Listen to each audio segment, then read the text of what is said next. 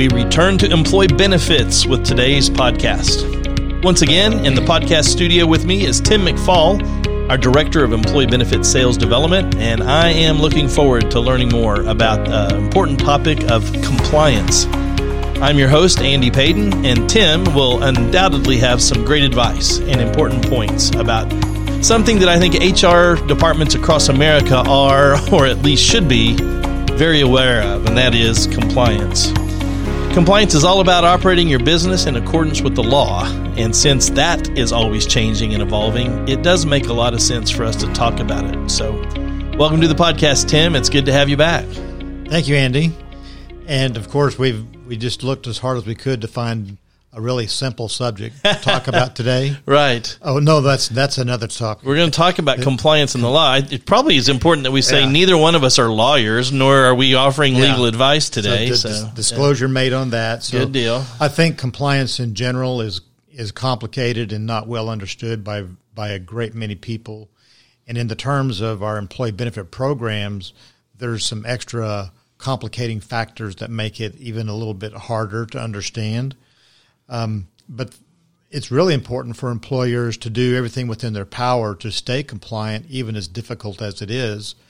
Uh, there's something called good faith, and so if you do get caught and you can document that you've put out a lot of good faith, yeah, you're at least trying, you- trying to be you- as. uh, they, they they are really not looking to hang people out to dry. But if there's an employer that's uh, just totally ignoring laws, then they're going to get the Sure. full brunt of any kind of penalty that might come down on them. But so I think that Keith, first thing is is employers need to put out a lot of effort to understand what kind of regulatory issues they may have. you and I have talked about this in previous podcasts, but you know, not every uh, customer of ours, not every potential customer of ours, not every company in the country, frankly, has a, a, a fully staffed HR department that focuses on this every moment of every day.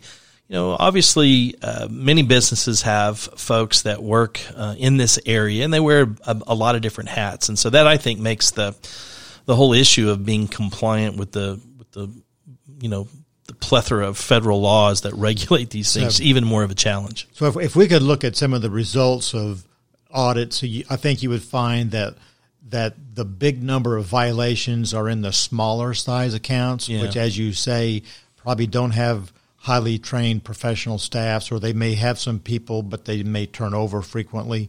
And you get to your larger companies, what you might call your Fortune 500s, they've probably got excellent people uh, running those benefit departments, including some attorneys, and they probably have few infractions. Yeah. Well, in addition to like um, our various HR professionals that may have tuned into this podcast, there's just a lot of people that that operate in spaces near. Uh, our HR departments and that function that it'd just be good for us to get educated on uh, some of the big issues that relate to this uh, topic of compliance. And if you look at the the the vast majority of employers in America are under 50, Oh yeah, even under 20. I mean, the it, the the numbers of sheer numbers of small employers uh, obviously point to where that's the where there's going to be the most opportunity to fix it before it happens. But it does happen in larger accounts too. So larger accounts are not immune, certainly. Well, when we're talking about you know compliance, it's such a broad topic. I'm thinking, and of course, this is not my area of expertise, but you know, there's all kinds of requirements related to compliance with uh, occupational safety. You know, OSHA has its own, Right. You know, uh, phone book size regulation or multiple volumes. I think there's. You know, some of our customers operate fleets, and there's you know a Department of Transportation compliant type thing. But what we're talking about today has more to do with the, Yeah. the compliance issues related to our employee benefits program. So let, let me just begin by saying if you're the employer and you need to understand the laws that apply to you, one of the one of the key early indicators is going to be how many employees do you have? Right. Okay. And so th- there's a number of these laws that apply regardless, irregardless of the number, but there are some that are specific. And so the first one I'll mention as an example is COBRA. Yeah. So we have a federal COBRA law. We've had it for well over 20 years, 25 years probably, and and and people really know what it's about for the most part. But if you're a small employer, if you have less than 20 employees on average in the prior year for the majority of months in the prior year, then you do not have to Okay. follow federal COBRA.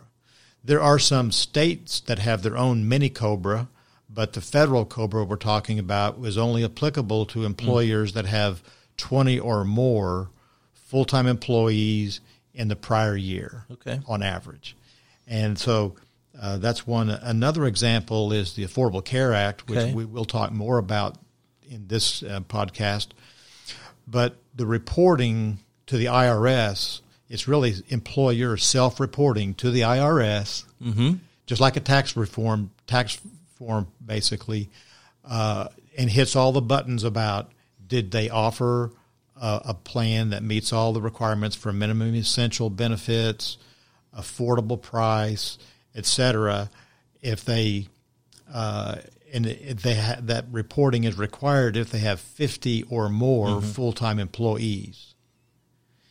And so there's a lot of employers that may be in the middle between say under 50 and over 50. Right. And one of the catch catch me's on this is it also includes uh, part-time equivalent Okay. or full time equivalent based on part timers. So if you have 40 full time and then you have a number of part times, and if you do the equivalency, that puts you over the 50, well, now you have to comply with the law. Uh, that's that's important for obviously important for them to to understand the nuance there. And then the last one I mentioned as an example is an ERISA requirement for filing 5500 forms, which is uh, of information that goes to the Department of Labor. It's disclosing who all the carriers are, what their total gross premiums are, commissions paid to the broker, who are the executives in charge, and what's the renewal month. So that's all information that is supplied um, if it's required to be supplied if the employer has over a hundred participants in any one product. So if they have a hundred in medical but only ninety in dental, then they have to do a fifty five hundred on the medical plan. Okay. And it's it is it is alarming sometimes to find employers that have been over a hundred for some time. They started young, started it smaller. Now they've grown over a hundred, maybe several years, and they've never filed a fifty five hundred. Well, I'm uh, I'm thinking about also. I would call them extraordinary events throughout the year that may have not been anticipated. You know, obviously, I'm coming at this from a little bit of a P&C side, but uh, imagine the the big storm that happens in a particular geographic location, and suddenly a roofing company goes from 18 full-time employees and because of the workload they have just hired everybody they could at any given time.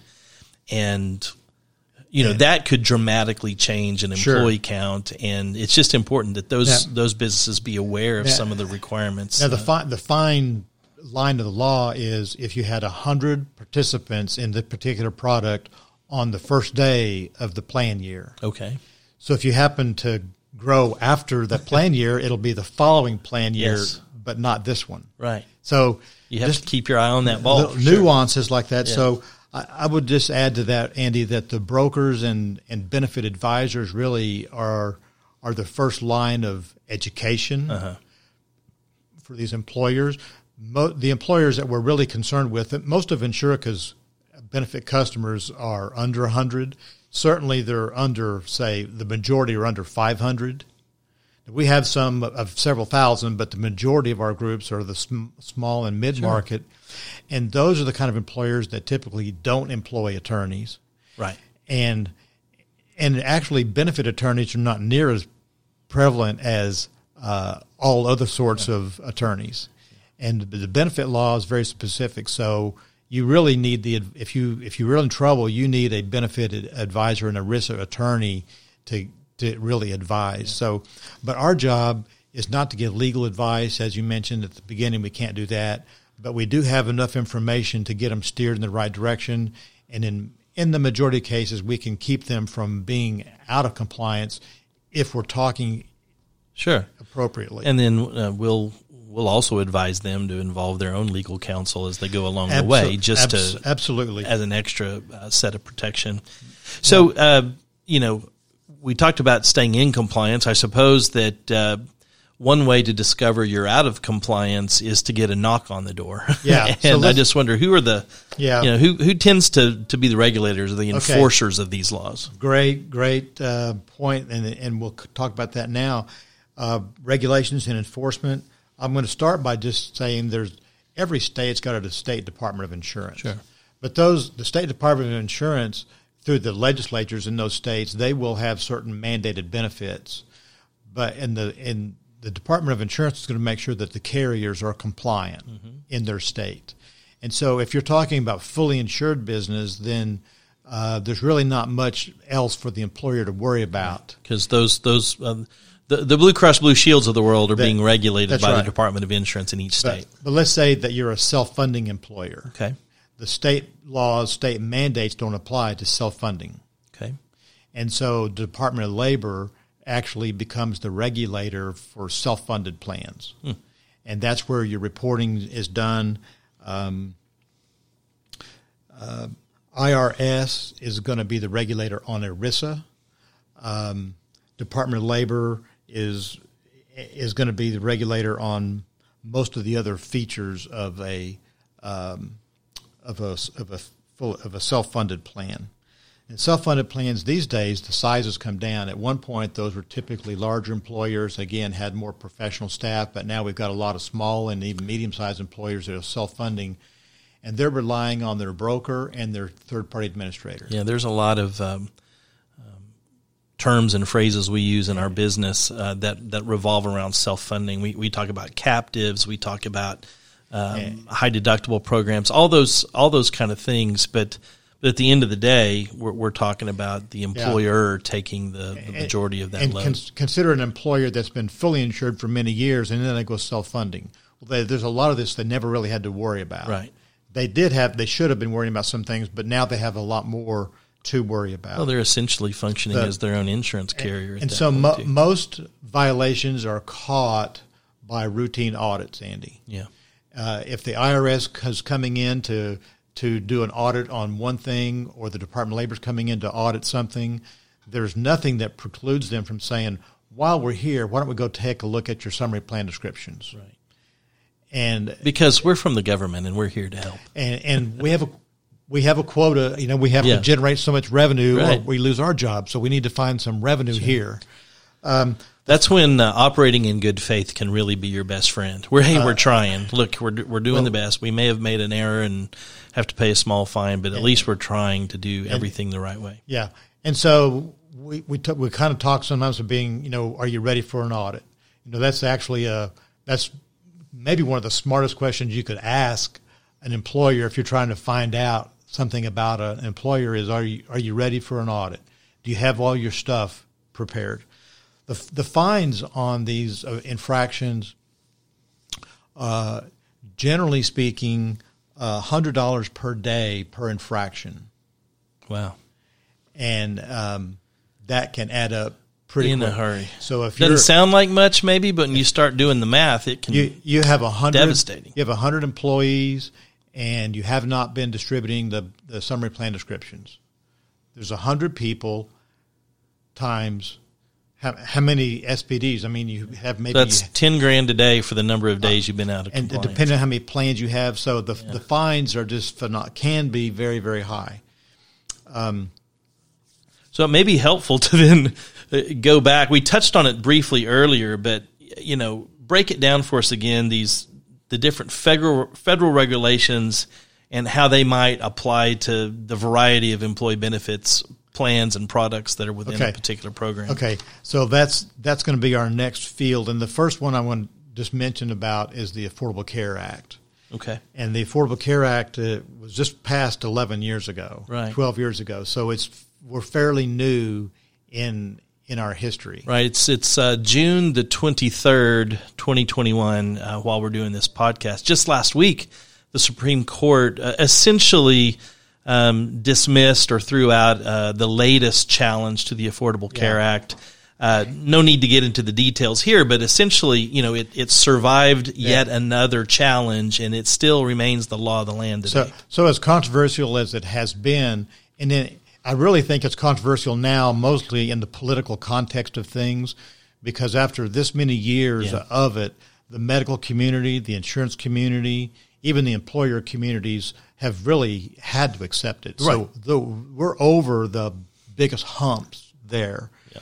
Uh, but we did mention it just a moment ago about employer reporting Uh huh. and um, and that that that is done uh, every year. It's it's due if you're if you're providing that in writing in a written form. It's due at the end of February. If you're doing it electronically, it's due at the end of January. Okay. Every year, and there's a, an employee report that goes to the IRS, and another re, a summary of that report goes to each of employees. So you have to you have to compile a lot of data. Now today, I recall getting that uh, notice from my employer. You know, Yeah. at that time of year. It, it created a lot of problems at the be, at the beginning of this compliance because you have to track every employee all year, Yeah. and so in the reporting you're saying uh, Andy Payton, he what months was he employed? Was he eligible for benefits? Yeah. What months did he have benefits? Right. And um, if Andy Payton leaves employment, you're still in the report. We just have to have a code that says that you're no longer there and you're not getting offered insurance any longer. It, it- the- Sounds complex just in that kind uh, of description. the so, the softwares that they've devised now help, but there's still the, an employer cannot be uh, you, you cannot let a, an outsourced vendor do it because you have to maintain all the records. Sure. It, it, it immediately strikes me as a full time position. And if it's not a full time position, it's all that person is doing for a few months during that time of year. And that's just the reporting part of it, Andy. But there's a lot, a lot of other things that are in the ACA. A, a couple of other things. There's something called a PCORI fee, hmm. which is a fee that the was put into the original law to to produce uh, funds to do research on quality of care and how do we how should we be doing healthcare better. Right. And that fee is baked into all fully insured premiums. But if you're self funding, then you have to track that fee and pay that fee directly to. Um, Yeah, it's it's one of those things that uh, you you've relied in a fully insured program that just Yeah. is part of the, It's the price, the- but now it's extra. the fee itself is not very large. It's it changes each year, but right now it's like two dollars and sixty six cents per employee. But it's just the fact that you have to pay it. Right. You have to know to pay it. If you don't pay it, you're out of compliance, and that's Correct. a problem. Uh, medical loss ratio rebates is another feature of the Affordable Care Act, and this is a this is comes from the point of view that insurance companies might be taking advantage of people, so they want to put limits on the loss ratio for the insurance carrier. Okay. And it's there's a small group and large group, and so the carrier has to track all their groups in each state. So if I talk about the state of Oklahoma, um, and just use Blue Cross as an example, they've got to track all their loss ratios collectively for all their small groups in Oklahoma. And if that loss ratio is is less than eighty percent, let's say it's seventy eight percent, then they've got to take two percent of that premium received on all those small groups and refund it or rebate it back to those employers. Yeah. And the employer, unless the employer is paying hundred percent of the premium, which is not ever the case, they're going to have to distribute that money among their group Yeah. in the same ratio in which they paid it in. Another uh, bookkeeping, accounting sort of nightmare. And uh, if it's a tiny, it's, if it's a few th- cents, that's what they call. Um, like a margin of error Yeah, type, type thing. but it, it can it can be a. We have had examples of groups that had thousands of dollars in fines because they didn't distribute like five hundred dollars because the employer didn't know. Right. right. Okay, medical medical loss ratio rebate. Um, another federal, just moving. uh, Yeah, but please. staying staying within the ACA just for a moment. There's all kinds of requirements for keeping the plans affordable, making sure that the out of pockets, the deductibles are all within the limits of the law. Um, so there's a there's a lot of those things in the ACA. Most of that has been digested now. So the the biggest thing today is the reporting, and that's just because it's complicated. Uh, I'll spend just a moment on Medicare Part D. Medicare Part D is actually the pharmacy benefit in Medicare. The ACA requires all of the ACA compliant health plans have to have a pharmacy benefit that's as good as or better than Medicare Part D. Okay. And it's an actuarial determination. Okay. So you you have to ask your carrier for that determination and then and then report it. And actuarial implies that it changes on a regular basis. It, it may be similar, but it, it, may have some differences that demand an adjustment in your plan. And so, some carriers are really uh, helpful, and some are not. But but at any rate, the Medicare Part D is a is a feature, and the employer then has to supply a form to every employee every year that says our plan is in compliance with Medicare Part D. So just producing the form is the is the compliant piece, pain. but it's uh, it's a pain too. Uh, we talked a little bit about Cobra, but and then you brought up a moment ago the American Rescue Act, which is what we are calling the COVID stimulus right. package. Right. right. And so that that did a lot of things in in uh, in uh, it affected different things, but it did have a pretty big impact on Cobra because there were so many people that were who lost their jobs either temporarily or permanently through through the COVID, and so for the the switch the the requirement in this law is that Cobra will be no charge for April through September of of 21. Okay. So that's 6 months where these people don't have to pay their Cobra fee. Right. Now the employer will have to front the Cobra fee and then they can take a tax credit on their quarterly filings so the government essentially gives that money back. So we mentioned September, and I'm I'm asking this question kind of flying blind here, but you know the American Recovery Act, which was something that was put into place, uh, is is there a date that that that ends, and then we kind of go back to the regular uh, environment in which we're all well, operating our health plans, well, or is it just sort of open ended at this point? Well, once the um, once the I don't know if we've actually had an official end okay. to the Cobra outbreak, but the the things we're talking about COVID outbreak and and the government somebody's going to have to say okay we're we're back to business as usual yeah you know and, and the, I think it's 90 days after the end date okay the whenever end, that is whenever that right. is that's, okay that's going to be the end. so end, essentially end we're going to be waiting and watching for determination by the CDC or or somebody I'm yeah. sure you know the president will announce something but and it's like, okay, it's the end, and now all these uh, special circumstances right. brought upon by the American Rescue so, Act will so, expire. So the just to get back to this point, the Cobra was not too complicated before because we've had it a long time, yeah. and it's and most employers do a decent job of Cobra, uh, but now and the, and there's Cobra notices that the employers are used to putting out. Yeah. But now because of this change, they have a new notice. So now we have to send out a new notice. It's a little bit different than the one we sent you before. Right. And it, it does allow for people that are just have lost their jobs, um, people that maybe lost their jobs before, but they're in Cobra for 18 months. Then those people don't have to pay their premiums, even though they may have lost their jobs before COVID. They still get the benefit of this six month of no premium cost. Yeah. And thirdly, employees that may have left previously and didn't didn't uh, enroll in Cobra, you know, never filled out their paperwork. Yeah. They get this new notice. They have to get the notice, and now they can say, "Well, Jiminy Christmas, I could get it for six months with no cost. Right. So why wouldn't I do that? there's a light bulb. So we'll have a lot of people in Cobra that will be coming back in that were not on Cobra. So that's a complicator, and employers are really st- still figuring that one out.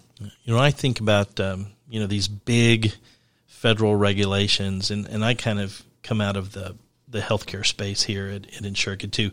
I know that HIPAA is like, you know, it's it's now well ingrained. But what what from a regulatory uh, standpoint should employers just continue to be vigilant about the regulations? The HIPAA privacy notice and HIPAA special enrollment notices are some of the required notices. So for employers, it's really more now. There's a lot in behind the scenes sure. that they need to be doing to protect data, but when it comes to the insurance claims, you know, very few employers actually get any claim information. Sure, that's private. If you were self funded, you would, but the insurance companies purposely don't distribute hardly anything that's of a Sure. uh, that personal nature. Uh, but they they still should protect it internally. But it's the notices, uh, the HIPAA special enrollment notice is, you know, is is probably the most prevalent thing right now. Yeah. Um, if you have a wellness program, there are some HIPAA requirements that have to be built into your wellness program to meet the ADA requirements. Uh, We're scratching the surface, and I still feel like we have so much more to, to talk about. I, I think that you know we may have to have some other episodes where we get into more detail, but I think the purpose of today was really to talk about why employers should be concerned, and you know. I, I frankly believe that a lot of people aren't concerned because they don't know that you know Right. if you don't know what you don't know, you're happy as a clam. and in a in a regulatory environment, ignorance is not bliss. You, you have to know about these things. So I, I'd like to wrap it up with some best practices, Sure. Andy. And um, so as a as as Insurica, as benefit advisors and brokers, the, we it's really part of our responsibility to inform and educate and assist in any way we can with these for these employers. And so I think the best the first best practice I would say to an employer is broker selection. If, if you're doing a broker selection, which we think is a really great idea, compliance should be one of your first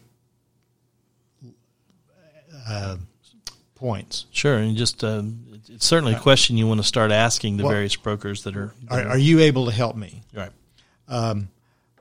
Every group should have a compliance officer, somebody that's doesn't have to be the boss, but somebody that's got some level of authority, and it may be an HR manager, but somebody that can say, "I'm responsible to make sure that we're Yeah. doing all that within our power." Well, it makes sense to have somebody whose job it is to be compliant. That's not something that can typically happen accidentally. You have to be very purposeful.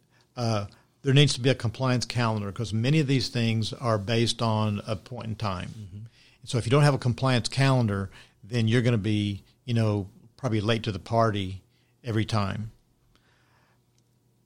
An annual review about compliance with that broker, with that compliance officer, and the CEO.